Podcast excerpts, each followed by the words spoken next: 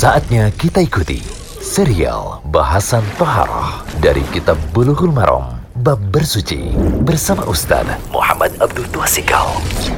Alhamdulillah, salatu wassalamu ala rasulillah wa ala alihi wa sahbihi kali ini masih di kitab Bulughul Maram, kitab Toharoh tentang haid, audio ke-84. Kita masuk dalam pembahasan kaidah dalam memahami darah istihadah. Nah, kita awali dengan uh, perkataan dari Syekh Abdurrahman bin Nasir As-Sa'di rahimahullah. Beliau katakan dalam kitab beliau Manhaj As-Salikin. Beliau katakan berikut ini, faqad amarahan Nabi sallallahu alaihi wasallam an tajlisa 'adataha fa ilam takun laha 'adatun fa ilam tamyiziha fa ilam yakun laha tamyizun fa ila 'adati nisa'il ghalibah sitati ayamin aw sab'ati ayamin wallahu a'lam. Nabi Shallallahu alaihi wasallam telah memerintahkan untuk mengikuti kebiasaan haid sebagai patokan. Kalau tidak punya kebiasaan, maka melihat pada perbedaan warna darah yaitu tamyiz. Jika tidak bisa membedakan, maka melihat pada kebiasaan wanita pada umumnya yaitu 6 atau 7 hari. Wallahu alam. Nah, sebagaimana diterangkan sebelumnya bahwa darah istiadah adalah darah yang keluar terus-menerus atau darah tersebut hanyalah berhenti sebentar, misalnya 2 atau 3 hari. Pada penjelasan kali ini Syekh Abdurrahman bin Nasir Sa'di menjelaskan bahwa istiadah itu ada tiga keadaan.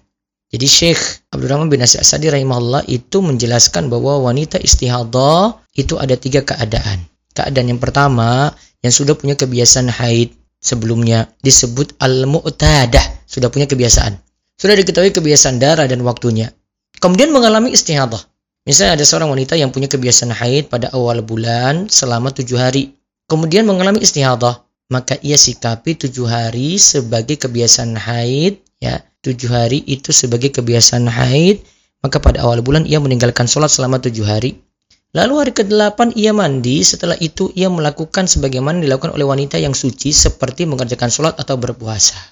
Nah dalilnya ini hadis dari Fatimah binti Abi Hubais, ia pernah bertanya pada Nabi SAW, aku pernah istiadah dan belum suci, apakah aku mesti meninggalkan sholat? Kemudian Nabi SAW itu menjawab, tidak, itu adalah darah penyakit, namun tinggalkanlah sholat sebanyak hari yang biasanya engkau haid sebelum itu.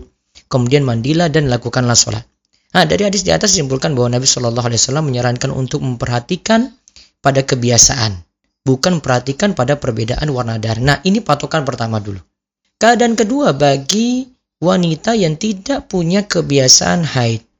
Misalnya saat ini kan pakai alat kontrasepsi dan ikuti program KB ini terganggu maka dia disebut al-mubtada'ah. Ini dialami oleh orang yang baru mengalami haid atau dialami oleh wanita yang sudah punya kebiasaan, tetapi ya, ia lupa kapan waktu dan kadarnya, waktu dan lamanya gitu. Yang dijadikan patokan adalah warna darah, disebut tamyiz. Harus bisa membedakan mana darah haid dan istihadah.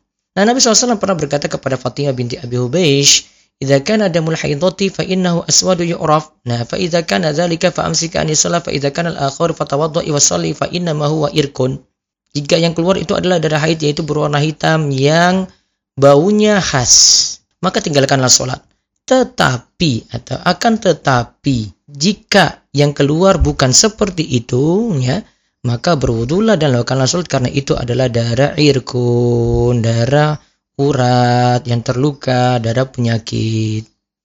Kemudian keadaan yang ketiga yang tidak punya kebiasaan, ya, seperti pada yang baru mengalami haid atau dalam keadaan lupa masa haidnya dan tidak bisa membedakan darah haid dan yang bukan, maka dikembalikan kepada kebiasaan umumnya wanita yaitu enam atau tujuh hari. Hal ini berdasarkan hadis Hamna binti Jahash radhiyallahu anhu yang nanti akan kita lalui. Nah, di sini disuruh melihat memilih 6 atau 7 hari. Nanti akan dibahas pada hadis berikutnya. Jadi nanti dibedakan mana wanita yang mubtada'ah yang belum punya kebiasaan dan mana wanita yang mu'tada yang sudah punya kebiasaan. Wallahu a'lam bishawab. Demikian serial bahasan toharah dari kitab Bulughul Maram bab bersuci bersama Ustaz Muhammad Abdul Tuasikal.